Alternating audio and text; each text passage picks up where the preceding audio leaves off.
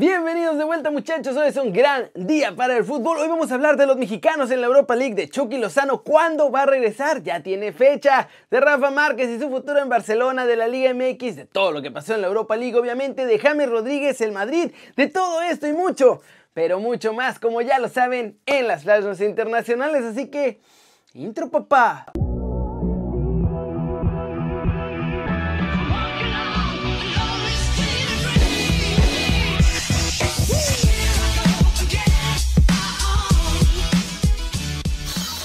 Arranquemos con la nota One Fútbol del día. La Liga de Expansión quiere tener más equipos y van a llegar a ser un montón. La siguiente temporada ya van a empezar. Y es que según los directivos mexicanos, para poderle dar más nivel y que entonces sí se puedan poner todos los elementos necesarios para que regresen el ascenso en México, la intención de la Liga de Expansión es llegar a 20 clubes. De hecho, los muchachos de pantalón largo admitieron que ya hay acercamiento con varios empresarios que quieren su franquicita ahí en la liga de expansión. De hecho, ya hemos visto toda la novela que va con el nuevo Veracruz y todo lo que están haciendo para volver a la liga de expansión y después, pues obviamente, a la Liga MX. De momento hay 16 clubes, pero se espera que para el próximo torneo ya se agreguen por lo menos dos plazas nuevas. El único requisito es que haya billete y que se pueda comprobar que precisamente esa lana no sea de dudosa procedencia. Y bueno, en el caso de la nueva franquicia del Veracruz, ya lo que van a hacer esencialmente es como un cambio de sede con la franquicia de los Alebrijes de Oaxaca y de esta forma ingresar dentro de la liga de expansión. Y recuerden que si quieren saber todo de la liga MX, la expansión, los nuevos equipos que seguramente habrá, pueden bajar la app de OneFootball. Es gratis y link está aquí abajo. Y muchachos, siguiente, obviamente, noticia. Jonathan Dos Santos criticó los protocolos contra el bicho que se están usando aquí en la Liga MX comparado con los de la MLS. Está c ¿no? la verdad, es que al final yo creo que es un peligro muy, muy alto. Imagínate, cada 15 días no sabes lo que hacen esos 15 días. Te puedes ir con tu familia, te puedes contagiar en cualquier momento. Eh, creo que eh, se tiene que trabajar en eso. Tenemos la gran suerte que en la liga lo están haciendo muy bien, como tú dices, ¿no? Nos, hacemos test cada, cuando estamos en competición, cada dos días. O sea, y yo creo que es, está, está bien porque al final nos sentimos que estamos seguros, que estamos a salvo, que no sentimos ese peligro de podernos contagiar con nuestros compañeros, ¿no? Porque al final también sabemos lo que tenemos que hacer fuera del campo. Obviamente no, muy pocas cosas se pueden hacer fuera del campo hoy en día, así que eh, pero sí, creo que no sé si lo han cambiado, no sé si siguen así todavía con... Cada 10 días. Cada 10. ¿Cada 10 días? Es una locura, ¿no? O sea, ahora mismo se puede contagiar, es una locura, la verdad. Por eso también estuvieron poniendo multas, porque también se iban a cenar restaurantes y demás, ¿no? Ojalá que lo cambien, porque si, si ponen en alto riesgo a las familias. Y bueno, la cosa se ve difícil que cambie. Esa es la realidad, porque si de por sí haciendo estos tests cada 10, 15 días los clubes están gastando una fortuna y quejándose, si les piden hacerlos más frecuentes, pues obviamente se van a negar porque no van a querer pagar. Cortecito muchachos, internacional. James Rodríguez estrenó como Twitcher y su primera joyita fue decir que no vuelve al Real Madrid porque ya nadie lo quiere ahí. Esto fue lo que dijo, miren. Preguntan si pienso retirarme en Colombia, ¿no? No está dentro de mis dentro de mis planes, la verdad. Pero, ¿sabes? Quién sabe en 2, 3, 4 años la vida y el fútbol dan, dan muchas vueltas. Pero no sé la verdad. Yo creo que no. Ahora mismo pienso que no. En el Real Madrid, tienes que venir de nuevo.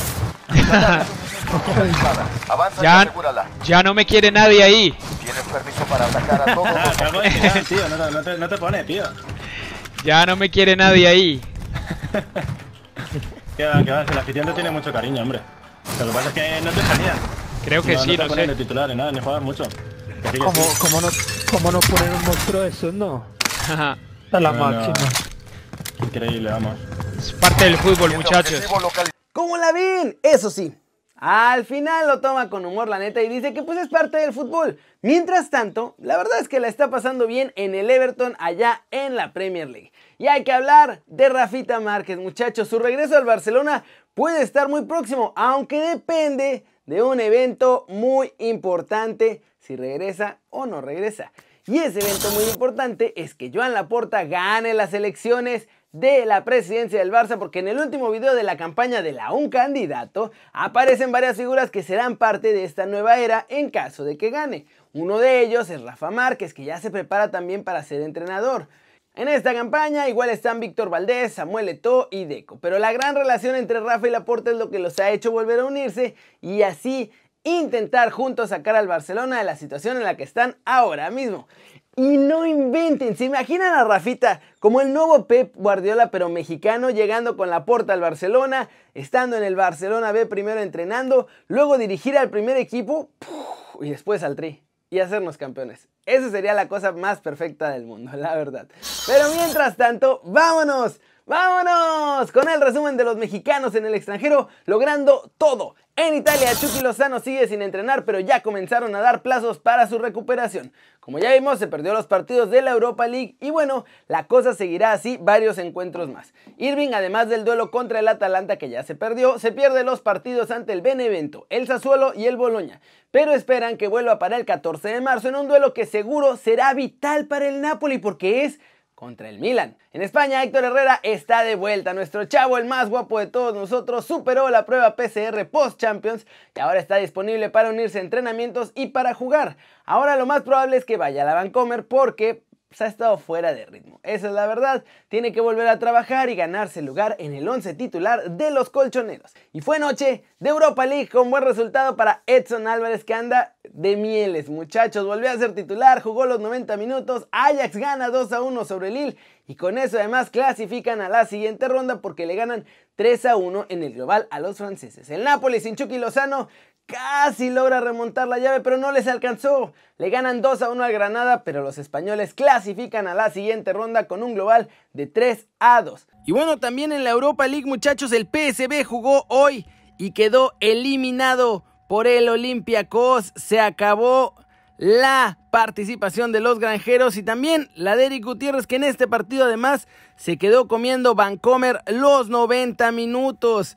Yo nomás digo una cosa y se los diré ahorita la salida que es muy, muy curioso. ¿eh? Solo chequen lo que pasó con los equipos donde no jugaron nuestros chavos mexicanos. ¿Cómo la ven? Cada día más afianzado. Y yo nomás voy a decir que los equipos que tienen mexicanos, pero que no los tuvieron, quedaron ya eliminados de Europa League. ¿Será coincidencia? Ahí se las dejo de tarea. Pero la verdadera pregunta del día la vamos a hacer de Edson, porque ya ven que se quería ir del Ajax antes de que pues empezara a ser titular. Pero ahora que está jugando y que está haciendo figura, ¿creen que debería seguir con Ajax un tiempo o seguir buscando un nuevo club? Díganme aquí abajo. Flash News con un doblete Pierre-Emerick Aubameyang Arsenal derrotó al Benfica en la vuelta de los 16 avos de final de la Europa League y se hizo con el pase a los octavos, el delantero rescató a los Gunners. De no ser por todo lo bien que estuvo arriba la eliminación, estaba ahí muy latente. La Juve cierra cuentas de su primer semestre del ejercicio 2020-2021 y el club italiano sigue teniendo pérdidas debido a la crisis provocada por el impacto del bicho en todo el mundo. Y no de Cristiano, sino del que nos tiene a todos en casa. Es oficial, el Torino Sassuolo, que se iba a jugar este viernes, se tiene que aplazar en la Serie A debido al nuevo brote que tuvieron que afecta a los turineses. Finalmente este juego será el 17 de marzo a las 3 de la tarde. Le Parisien asegura que sin importar con qué equipo fichará David Alaba, la siguiente temporada. La única condición que tiene mi muchacho es de jugar de medio centro. El todavía jugador del Bayern Múnich atesora ser polivalente, pero ya no quiere jugar ni en el centro de la saga ni como lateral. Quiere ir de medio campo para adelante. El entrenador francés Thierry Henry decidió renunciar al banquillo del CF Montreal, equipo canadiense que está en la Major League Soccer, porque tiene razones familiares, ya que debido a toda esta pandemia no había podido estar con su familia en todo este tiempo y pues ahora quiere estar junto con ellos. Michael Sork, director deportivo del Borussia Dortmund, respondió a Mino Rayola y dice que Erling Galand no puede ser fichado por 10 equipos. Es más, no puede ser fichado por nadie porque no se va del Dortmund, porque además el noruego no quiere. Vámonos con el resto de partidos del día de hoy en la Europa League que estuvo movidita muchachos. El Shakhtar le gana 1-0 al Maccabi Tel Aviv y Shakhtar clasifica a los octavos de final. Rangers gana 5-2 al Antwerp. Total 9-5 en favor de los escoceses que clasifican. Arsenal, como vimos, ya le dio la vuelta. Hoffenheim pierde 2 a 0 con el molde y quedan eliminados. El molde clasifica octavos de final. Villarreal le gana 2 a 1 al RB Salzburgo dejando el global 4 a 1 a su favor y clasificando a la siguiente ronda. El Slavia Praga. Sorpresa, sorpresa, bombazo del día, le gana 2 a 0 al Leicester City el global queda precisamente 2 a 0 y los ingleses quedan eliminados de esta competencia. El Milan y el Estrella Roja empataron a tres goles muchachos, pero los goles de visitante salvaron a los Rossoneri. Con ese empate, el global queda 3 a 3, pero por goles de visitante, Milan clasifica. Dinamo de Kiev le gana 2 a 1 en el global al Brujas y con eso clasifican los ucranianos, nuestros ucranianos de toda la vida. Manchester United y Real Sociedad empataron a 0 goles, pero los Red Devils ya le habían puesto una goleada de escándalo a los Chururdin y clasifican a los octavos de final con 4-0 en el global. La Roma le gana 3 a 1 al Braga, dejando el global 5 a 1 y clasificando a los italianos. Y Young Boys acabó de echar por completo a los alemanes al Bayer Leverkusen. Le ganan 2 a 0 de visita, dejando el global 6 a 3. Dinamo de Zagreb le gana 1 a 0 al Krasnodar y clasifican a la siguiente ronda con un global de 4 a 2. Como la béisbol, así las cosas, clarito.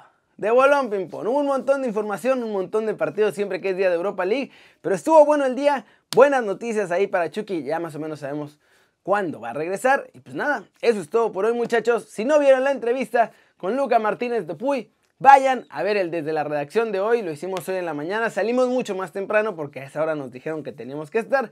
Pero ahí está, está comprometidísimo con México. Está muy ilusionado después de que se vio vestido con la de la selección mexicana, así que está buena. Y pues, mientras tanto, si les gustó este video, denle like, métanle el zambombazo duro a la manita para arriba si así lo desean, suscríbanse al canal si no lo han hecho. En serio, ¿qué están esperando?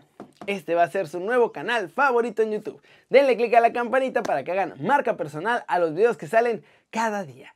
Yo soy Kerry, muchachos, ya se la sándwich. Siempre me da mucho gusto ver sus caras sonrientes, sanas y bien informadas. Y aquí nos vemos al rato en Twitch y mañana en YouTube en Desde la Redacción. Chau, chau.